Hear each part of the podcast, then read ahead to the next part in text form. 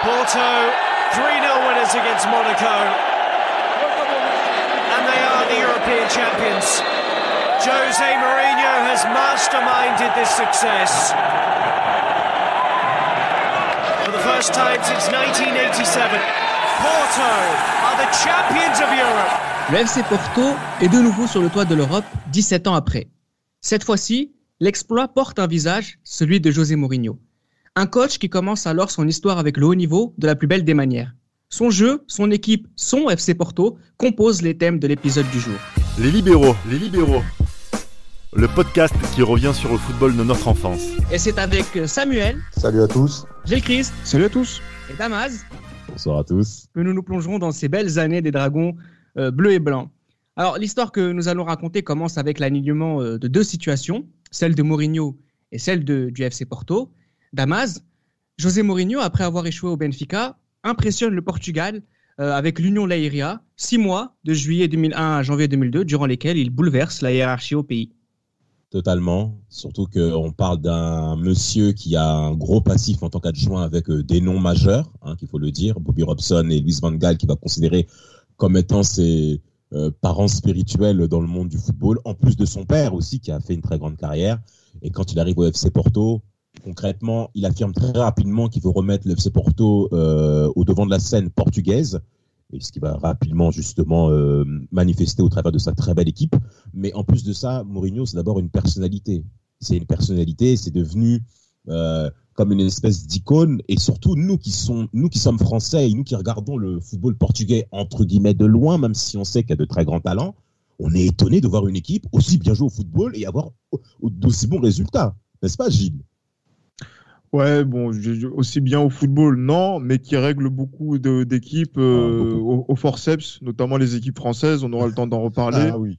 Ouais, ça, effectivement, c'est euh, vraiment le, le souvenir que j'ai de, de cette équipe euh, de, de Mourinho qui, au cours de ces deux années, quand même, ont été euh, voilà, des années intenses, pleines, deux années et demie, euh, incroyables euh, pour euh, l'histoire euh, de, de ce club qu'est le FC Porto, qui se cherchait beaucoup quand même euh, à cette époque-là. C'est vrai que euh, je me souviens de joueurs comme euh, Jardel, qui avait été euh, on va dire, très performant lors de, des, des années précédentes. Le dernier titre, c'est en 99. 99. Euh, 2000, ils, sont, ils, vont en, ils vont en quart de finale de la Ligue des Champions. Ils perdent contre Porto avec encore Jardel Euh, qui est Barça, super. Barça.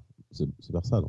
Non, je pense que c'est contre le Bayern, non, non? Qui, le Bayern- Ouais, je crois que je contre, je contre le. Bayern en 2000. En 2000. Euh, et après, le Bayern qui joue contre le Real en 2000.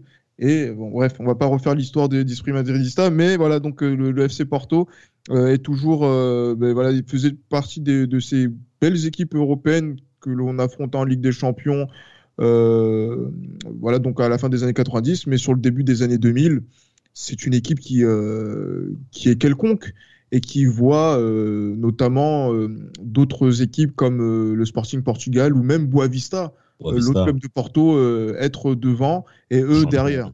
Champion, tout à fait. Ouais, parce que de son côté, le FC Porto euh, de 2002 est en crise, entre guillemets, de, de résultats. Lui qui a remporté le titre huit fois en 10 ans dans les années 90, n'a plus été champion euh, depuis la saison 98-99.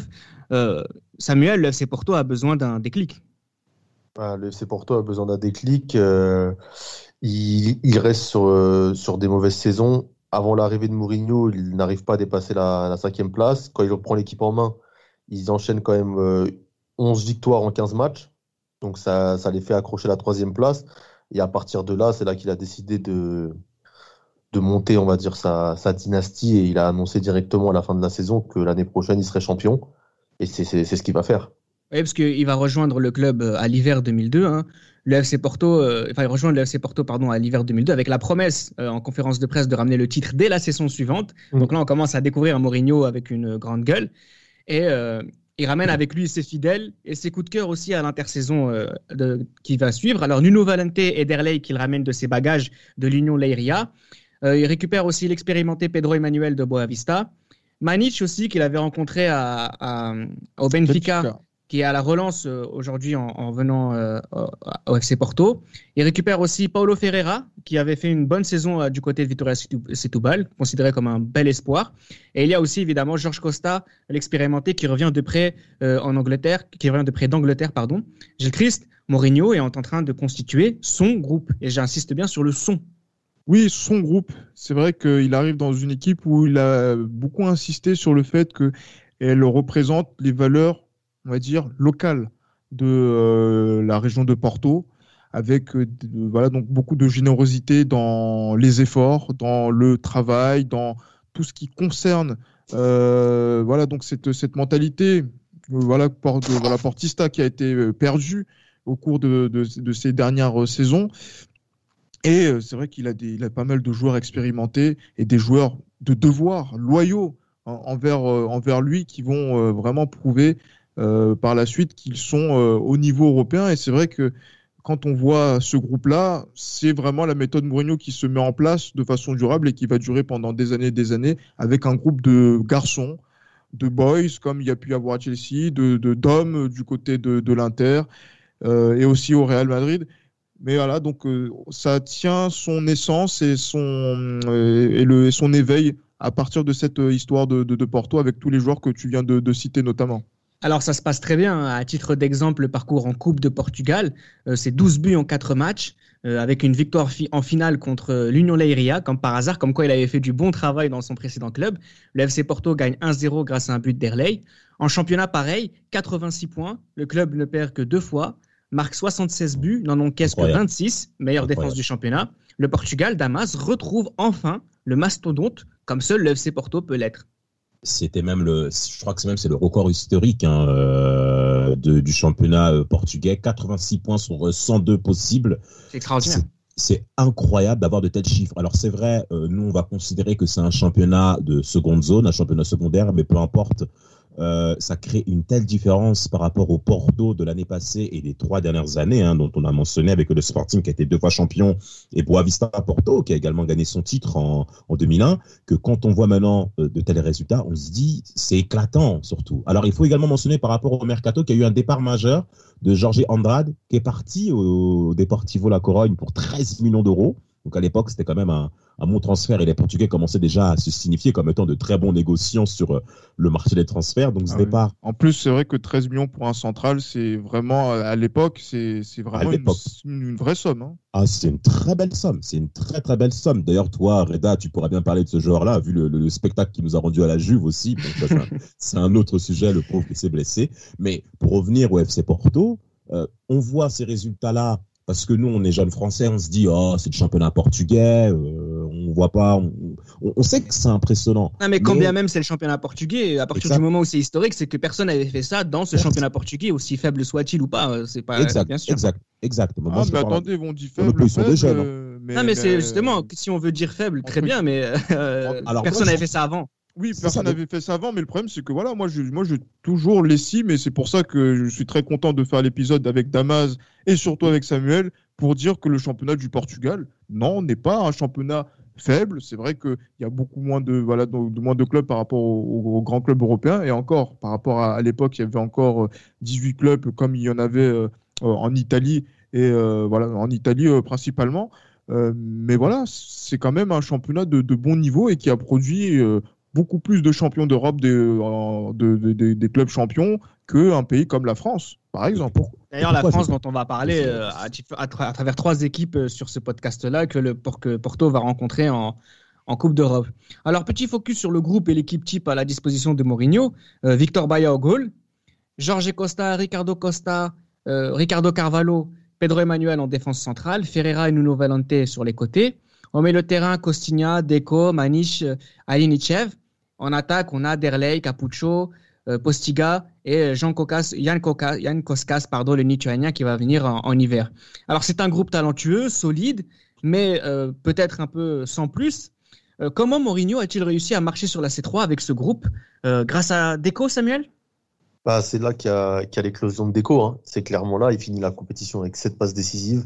moi, je me rappelle à l'époque, bon, comme l'a dit Damas, on n'avait pas trop l'œil encore sur sur ce championnat et sur, euh, et sur Porto, mais on entendait parler qu'il y avait un phénomène qui, qui commençait à faire son trou et, et en UEFA, c'est là que quand Porto a gagné, on a commencé à entendre parler de Deco et puis euh, de Carvalho aussi, hein, qui commençait déjà à, pointer le bout de son nez, mais c'était vraiment Deco et, Et, et on savait que Porto était une équipe qui, en LDC, allait.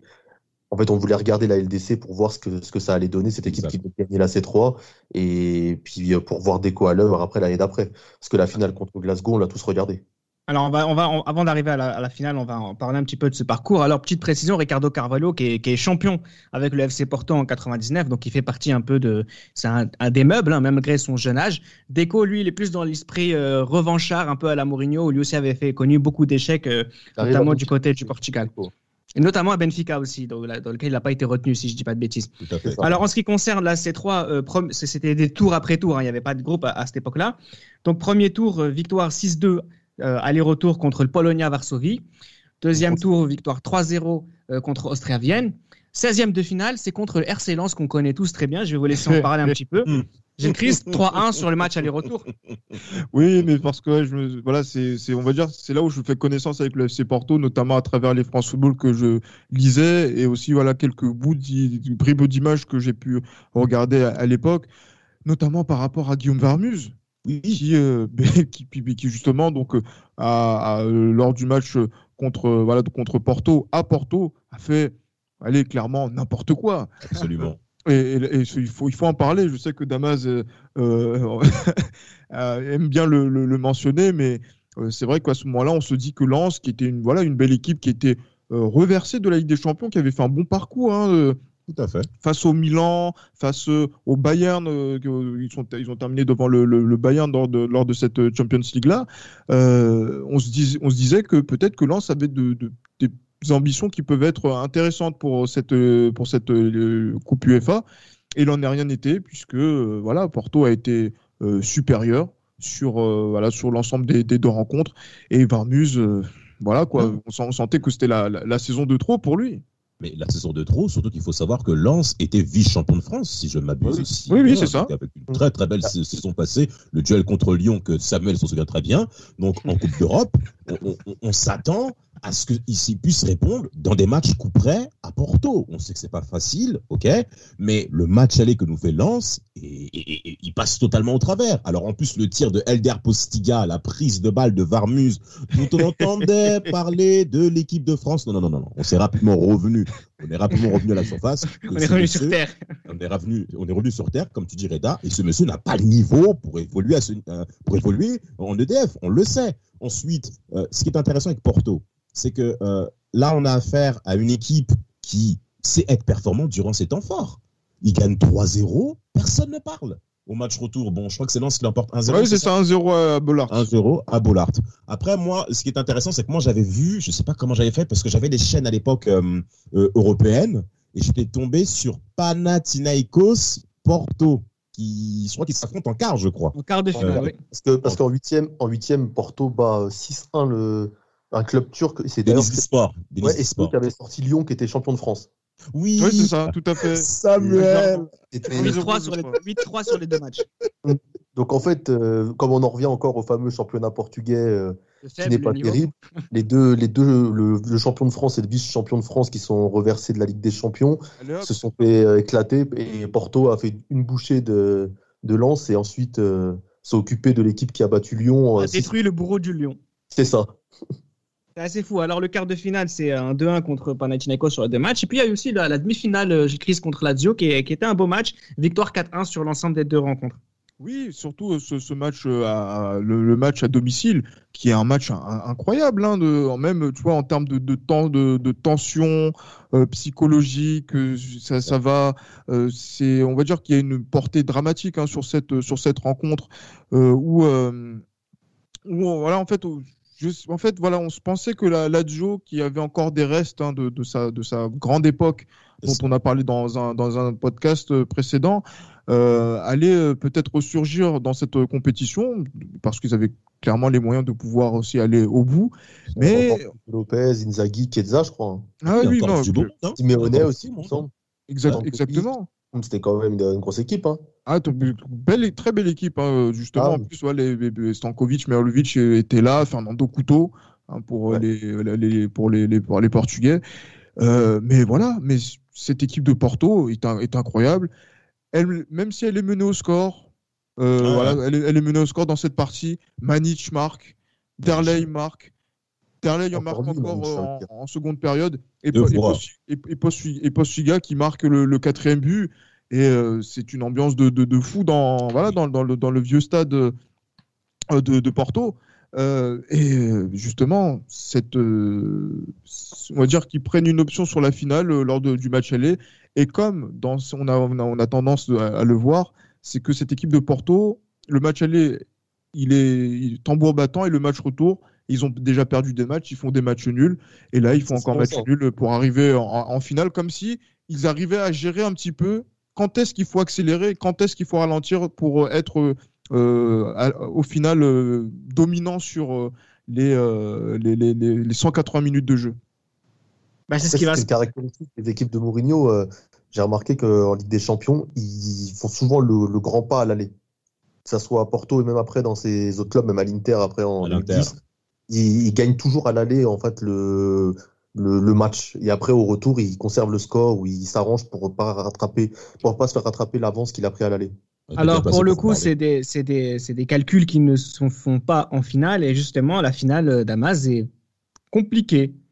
Elle est compliquée parce qu'on a affaire aussi à une Mais belle. Euh, c'est une très belle finale. Franchement, l'année, toute manière, l'année 2003, au niveau footballistique, on s'est régalé. Que ce soit dans les championnats nationaux, que ce soit en Coupe d'Europe, je ne sais pas pour vous, mais moi concrètement, j'ai vu de très très très beaux matchs de football sur la période printanière et sur un match qu'on pouvait voir sur France Télévisions, messieurs. Oui, Christophe Joss, euh, Charles Bietri sur, Et- France, sur France euh, 3, je crois. France 3, France 3, oui, c'est ça. et- et Et, et- et très le très très Celtic- belle finale. oui. Et le Celtic qui fait preuve d'une très belle opposition avec certaines séquences de jeu intéressantes avec Henrik Larsson qui marque, bien sûr. Qui met un doublé en finale. Et quand on marque un doublé en finale, ça, c'est- c'est- c'est- ça compte double. Alors, euh, Porto a quand même une certaine maîtrise technique que n'a pas le Celtic. Donc, dans la maîtrise du ballon, on voit rapidement que les Portugais euh, sont, sont, sont, sont performants avec une passe décisive de déco pour, euh, je crois que l'ouverture du score, je sais pas, c'est Postiga, je crois, ou c'est Mani, je ne sais plus. Non, Mais c'est c'est- Derley, Derley. C'est C'est Derlei qui ouvre le hein, score. Derlei qui, est Zelenichev en plus qui va marquer après. Mais en tout cas, euh, Derlei ouvre le score sous la barre avec une passe pied gauche de, de déco. Mais concrètement, monsieur se montre euh, à l'échelle internationale dans une finale qui certes est la C3, mais Deco commence clairement à se positionner comme étant un joueur majeur euh, bah, de, sur le football actuel, sur, sur le football de cette période-là. Alors, c'est vrai que euh, le Celtic avait une force physique, si vous vous souvenez des éléments euh, de cette équipe. euh, Gian Bobo Baldé, Didier Oh, Agathe. pas- Didier Agathe. Ah, Didier Agathe, messieurs. Il y a sorti Boavista en demi en plus. Hein. Ouais, Déjà. c'est ça, c'est ça. Qui prouve la force du football portugais, hein, ce que nous, Français, à l'époque, on n'avait pas compris début 2000. Euh, et- Ils ont et- sorti Boavista, Liverpool, Stuttgart, Celta Vigo, Black- Blackburn Rovers. Donc très très très sérieux. Non, très très très sérieux client. Et en plus, le Celtic, euh, avec Larsson, qui est en effet bah, performant, mais qui maintient. On, on avait quand même compris, je pense, que si on a un certain regard footballistique, on comprend que le Celtic est un tout petit peu inférieur à, à Porto. Mais on est en finale et tout peut se, et tout peut se jouer. Et concrètement, Derley, Derley, il faut qu'on en parle, messieurs. Ce monsieur marque 12 buts en Coupe d'Europe. Ouais. 12 buts en Coupe d'Europe. Meilleur buteur Derley de la C3. meilleur buteur de la C3 avec le but décisif pied gauche surtout. Parce Ah, qu'on est ah, magnifique. On dépasse la centième minute de jeu, mais ce monsieur se permet de mettre une, une frappe pied gauche. En plus, le défenseur, il, il tend le pied jusqu'au bout, mais non, non, non. Franchement, je Oui. me suis régalé. Assez Et en plus, je sais pas si vous vous souvenez, c'était la période, euh, l'une des rares périodes où il y avait le but en argent. Donc du coup, euh, c'est et, et là justement, donc là le but en argent rentrait en, en- en ligne de, de compte sur cette sur cette finale. Et c'est au bout de cette voilà de, de 105 minutes de jeu que, que Porto euh, l'emporte. D'ailleurs, il- le match finit à 10, il me semble. Ils prennent un carton de chaque côté. Carton rouge de Novalent et Baldé d'ailleurs. Baldé, ça, Baldé, ça m'étonne un peu moins. Lulo, Lulo Valente aussi qui est, qui, qui- qui est expulsé. Mais c'est pas un but en argent, Gilles Christin, puisque, euh, puisque Manichi et Ferreira ont un carton jaune à la 120e minute. hein. Ah, et mais- Valente aussi est expulsé mais- à, la, à la 120e minute. Ah d'accord, euh. mais donc, donc, donc, du coup, non, non, je- là, je- dans, dans, dans mes souvenirs, effectivement, j'étais persuadé qu'il y avait le but en argent à ce moment-là. Mais en fait, non, c'est le but, il est arrivé à la Euro. 115e, hein, c'est ça 115e, c'est ça. ouais. 115e, ouais, voilà, je me Ouais. trompe de 10 minutes, j'ai dit une bêtise. Ah, mais, en tout cas, mais en tout cas, voilà, Derley qui met son, son doublé, Henrik Larsson qui met son doublé aussi, l'FC Porto bah, qui gagne la C3. C'est honnêtement, c'est à ce moment-là qu'on le découvre. Alors oui, effectivement, il y a eu ce match contre le, le- le RC Lens, mais on, a- on voit juste Lens perdre en Coupe d'Europe contre un bon club européen. Là, on découvre un club européen qui joue très bien au foot et notamment un certain, un certain déco. Alors, à l'été 2003, euh, c'est d'abord les Supercoupes que, que le club va jouer. hein. Donc, il y a une victoire d'abord euh, en Supercoupe du Portugal 1-0 contre, encore une fois, l'Union Leiria grâce à un but de Costinha. Il y a cette défaite contre Milan AC 1-0 grâce à un but de, de Shevchenko. En ce qui concerne les je, transferts, je- je ris parce que, parce que je ça connais l'amour de, de Reda par rapport à. c'est pour ça que j'ai voulu passer vite. Il a gagné le ballon d'or ça après. En le prenant à qui? Voilà. On en- on, on reparle tout à l'heure. Euh, L'été 2003 aussi, Bozingua qui arrive, Pedro Mendes, Benny McCarthy, Carlos. Alberto. Euh, en rappelant aussi qu'Elder Postiga quitte le club euh, à ce moment-là. Donc on avait besoin d'attaquants du côté de, À Tottenham d'ailleurs. Ouais, c'est ça, du côté, de, du côté du FC Porto. Alors, euh, en ce qui concerne le, le FC Porto, on est d'accord, Samuel, Porto a une belle équipe, des joueurs intéressants, voire très intéressants, mais en aucun cas de niveau d'un vainqueur de Ligue des Champions. Du tout, du tout. En plus, ils arrivent dans un groupe euh, où il y a la Real et l'OM. L'OM qui avait fait un gros mercato avec Mido, Drogba. euh, donc, euh, je me rappelle beaucoup au départ penser que l'OM allait sortir de, de, ce, de ce groupe. En plus, ils démarrent par un match nul contre Belgrade très compliqué. Mhm. Donc, euh, à la, à la base, ouais, on, on mise pas une seule seconde sur Porto cette année-là. Mais, Alors, euh, Alors que ça se passe très bien, par contre, en, en- en championnat. On va juste résumer un petit peu. En coupe, Porto gagne tous ses matchs de groupe. Alors, à ce moment-là, c'est des matchs de groupe avant d'aller en finale. Ils perdent en finale en prolongation contre le Benfica. Euh, alors, en coupe, Ouais. ça se passe très bien. C'est 5 victoires, donc 13 buts euh, pour 2 buts encaissés. C'est complètement incroyable. En championnat, ils sont premiers de loin, avec la meilleure attaque et la meilleure défense, euh, avec des séquences de 27 matchs consécutifs sans défaite. McCarthy. incroyable. C'est incroyable. Marc Carty, meilleur buteur du championnat avec 20 buts. C'est trop facile, Damas. Alors, En championnat, si c'est trop facile, mais c'est que ce qui est intéressant, c'est que Mourinho, il a fait un très gros été pour justement garder, enfin, selon ses mots, hein, il veut garder la, le- la même discipline à son équipe, le même niveau de rigueur. Parce qu'on sait très bien qu'une équipe euh, qui est en pleine période d'effervescence peut amener un certain relâchement. Nous sommes français, nous savons très bien de quoi nous parlons.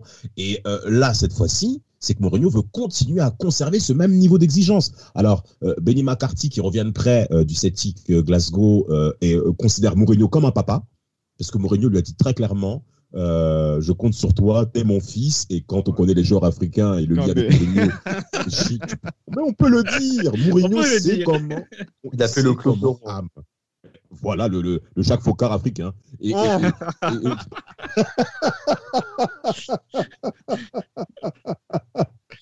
Mais en tout cas, ce qui est intéressant, c'est que Mourinho a pris un joueur important, Pedro Mendes, hein, tu as parlé de lui, Reda, qui va jouer le rôle euh, dans la rotation avec le milieu à quatre losanges, notamment avec Alenichev et Maniche. Il va les faire reposer.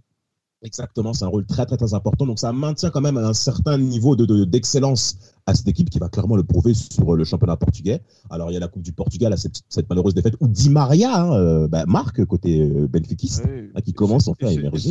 et c'est le- Benfica de Camacho hein, qui euh, va être récompensé quelques semaines après pour euh, justement prendre le Real Madrid. Mais voilà, donc euh, par rapport à- au travail qu'il a, qu'il a accompli, c'est de dire euh, justement donc euh, quel, euh, on va dire quel était le, le mastodonte qui était Porto à, à- à cette époque-là, notamment sur la scène nation- nationale, et qui Ouais. a fait vraiment forte impression puisque euh, il faut qu'on le dise également, c'est que entre l'arrivée de Mourinho, on va dire les premiers, les débuts février 2002 jusqu'à son départ en mai 2004, il n'y a aucune défaite à domicile. Mais c'est vrai qu'il va le suivre tout au long de sa carrière, Ah ouais cette, euh, cette puissance à domicile. Non, non, ils perdent pas à domicile. Il perd pas à domicile et, il perd, et lui, il aura une série d'invincibilité qui va durer jusqu'au Jusqu'à Chelsea pendant très longtemps, non? Non, même Chelsea, même, au- même, Même à l'Inter? même à l'Inter, même au. Real. C'est Ouais. même 9 ans après que qu'il qu'il- qu'il, euh, perd cette euh, série d'invincibilité à, à domicile pour José Mourinho. Donc du coup, c'est vraiment euh, voilà, ça, ça prend sa force de, de cette euh, de, de là en fait, et on sent qu'il y a vraiment une méthodologie qui, a, qui s'est suivie euh, sur tout le, le, le cours de la décennie pour Mourinho. En championnat, Gilles Christ, parce que sur cette saison 2003-2004, euh, tout à l'heure, euh, Samuel parlait de débuts difficiles en, en C3. Il y a justement ce Real qui vient gagner 3-1 euh, à Porto. hein. Ah oui, clairement, parce qu'en fait, c'était un. Franchement, moi, je me rappelle de ce match-là, puisque voilà, j'ai cet œil euh, madrilène qui était euh, assez, Voilà, toujours euh, concentré sur, euh, sur, sur le Real. Et je me rappelle aussi de Gilardi qui avait dit que ouais, mais le- donc euh, si le Real a gagné en 98, en 2000, en 2002, il gagnera en 2004. Ça c'était euh, sur, sur Canal Plus pour la parenthèse. et du coup, le match contre Porto, euh, 3-1. Franchement, en plus avec Zidane qui marque en plus. Du coup, c'est hein? Ah non, mais c'est non, mais c'est clair. Mais il y a une bonne opposition, mais le Real l'emporte et, et fait partie des favoris pour la Ligue des Champions, comme euh, on, comme, Comme voilà, chaque année, entre comme guillemets. chaque année, surtout à cette époque. Et surtout, euh, Porto, on se pose la question. Bon, voilà quoi. Marseille a, a gagné contre Partizan. Euh, S'il y a le match contre le match de la troisième et quatrième journée contre contre l'OM, si Marseille euh, arrive à, à s'en sortir contre Porto, et ben on, on voit les huitièmes de finale. Et là, ta Ligue- base, euh, c'est 3-2 victoire euh, au Vélodrome et 1-0 à domicile. Non, non, non, il faut bien préciser, Reda. 2-3, deux buts à 3. Et Porto a mené 1-3. Ouais. Marley a réduit le score à la 83e parce que Linichev a mis le coup de poignard. Mais concrètement, Marseille a eu beaucoup trop d'absence. Le niveau de confiance qu'avait même la presse, les, euh, les- le monde du football français par rapport à cette confrontation, parce qu'ils se sont affrontés à la troisième et la quatrième journée. Vous savez bien qu'en Ligue des Champions, euh, quand tu affrontes à la troisième journée c'est l'équipe en question, tu l'affrontes au match retour euh, euh, à son Quelques jours domicile. après. C'est ça, tout à fait. Quelque exact. Donc là, Mar- euh, cette, cette défaite marseillaise fait très mal, même à, à- à tout le système Perrin. Parce que c'est pas qu'une pas qu'une défaite en Ligue des Champions, c'est même tout le système Perrin. Je me souviens très bien de cette soirée-là. Mourinho était venu, il a été très impressionné par Drogba. Ça a été même l'une des premières soirées où Drogba, ça l'a vraiment tapé dans l'œil. Le coup de foudre. Ben, malgré- Le coup de foudre, on peut, on peut le dire, le coup de foudre. Mais cette soirée-là, Marseille ouvre le score. Marseille ouvre le score. Ouais, Drogba. Exactement. Et, Et le ce qui est en folie hein, ce, ce- Ah, ce jour-là, à ce moment-là. Mais après, on déchante Mais- très vite. mais, mais très rapidement, pour montre le niveau de maîtrise euh, euh, qu'a cette équipe euh, durant les situations de crise. Et ça s'est et ça s'est même vu durant toute la compétition, notamment par rapport à Manchester, qu'on verra juste après. Mais c'est Mais c'est ce milieu qui est incroyable. C'est le milieu Costinha, Manic, Vas-y, je t'en prie, vas-y, Samuel, vas-y. Le milieu Manic de Deco et, et Costinha est, est- est monstrueux. Que ça soit dans ce match-là, Manic qui est énorme. Les deux matchs d'avant, Costinha, même contre Manchester, il fait un match de fou. Contre Lyon, ils ont bouffé le million lyonnais après euh, que Essien, Diarra, Juninho, là, ils n'ont pas vu le jour. Et, et là, contre l'OM, pareil. En fait, c'est le milieu de cette équipe qui est vraiment monstrueux, quoi. Alors justement, avant de te parler du milieu, alors il y a le match contre le deuxième match contre Partizan où Benny McCarthy met un doublé pour gagner 2-1. Le match, le. Le deuxième match, euh, c'est contre le Real, il y a 1-1 avec le but d'Erley sur penalty qui répond à, Solari. Et puis justement, et là, on arrive au, au, au 16e de finale, enfin 8e de 16e. finale, pardon, euh, avec ce match contre Manchester United qui, à, mon, à titre personnel, je considère que c'est le plus beau de Porto sur euh, sur cette euh, sur cette sur cette enfin sur cette sur ce tournoi, sur cette, Ouais, non cette pas sur cette période, mais sur cette campagne en, en Cette championnat. campagne- Avec ce ouais. match aller 2-1 et là aussi doublé de, de Benny McCarthy et le match aller euh, 1-1 euh, à, à Old Trafford. Euh, c'est un match qui, est- qui, est- qui était, qui était tactiquement très bien géré, Gilles Christ. Très bien géré, mais je me rappelle aussi de, de cela parce que ma- la, la sympathie que j'ai pour Paul Scholes, notamment sur, euh, pour, pour Manchester United aussi, euh, fait que quand on a vu ce match dans les résumés de la Champions League et qu'on a, vu, entendu, on a entendu que Manchester était éliminé, euh, c'était une surprise. Mais après, sur le match aller, c'était logique, hein, parce que là, en plus, la Porto rentrait dans son stade de, de Dragao, Dragao, que- voilà qui euh, voilà qui était dans, dans son inauguration un tout nouveau stade euh, tout, tout neuf. Euh, et sur le match retour ben voilà Manchester mène 1-0 Euh, Manchester marque un deuxième but par Scholes qui est refusé pour une raison bon assez Quelconque. euh, quelconque pour ne pas dire Oh, ils Ouais, oui, ils sont trompés, clairement. Et là, justement, Mour- Mourinho ne parle pas beaucoup de cette erreur d'arbitrage. Mais Il bon, est ça, très c'est silencieux. il est très silencieux à, ce sujet-là. Mais euh, sur ce match-là, effectivement, dans l'état d'esprit, il sent que Manchester est fébrile. Et il demande à ses joueurs de continuer à jouer et à être toujours être aussi agressif, euh, notamment dès le dernier minute, parce qu'il sent de l'anxiété, que ce soit sur le terrain, mais aussi dans les tribunes à Old Trafford. Ils exportèrent les visages, Gilles. Oui, Gilles, Exactement. continue, les visages. Et quand tu vois justement euh, que ces visages qui deviennent de plus en plus anxieux en attendant le coup de sifflet final, Porto va aller jusqu'au bout et il y a ce but de Benny, enfin de, de Costinha, Costinha Costinha. qui sort voilà donc de nulle part. Mais après voilà Roy Carroll, bon, je vais pas faire de, de, de- de commentaires sur. euh, Roy Carroll Bouquet. sur, ouais, voilà. c'est pas mal.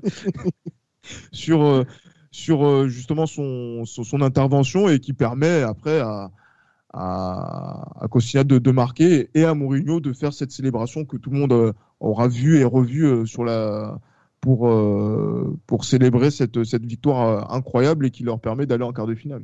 Quart de finale, Samuel contre Porto, 2-0 match aller, 2-2 match retour. Contre Lyon. Là, contre Lyon, c'est la c'est là c'est là c'est le milieu de terrain portugais qui fait la différence et, et c'est la principale force de, de ce de ce club. Ah, de ça.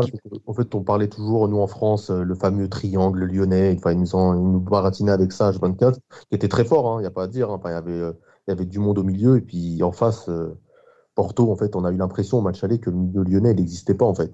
Ils les ont, ils les ont mangés. Le 2-0, il est propre, net, sans bavure. Et au retour de 2, euh, Manic, il a plié ça, quoi. Il y a- Ah oui, doublé, oui. Avec des frappes d'une cruauté incroyable. Oh, incroyable. Sous la barre, Coupé n'a rien vu. Il s'est fait boire, comme tous les médias français qui, ont, qui, qui se encore passer. hein. Pardon?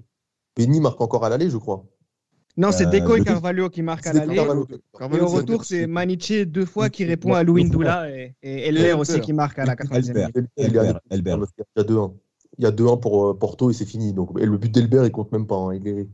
Parce qu'à la Oui, base, il y, a, il y a eu deux- il y a eu 2-0 à l'aller, il y a 2-1 Ah au oui, retour. compte pas.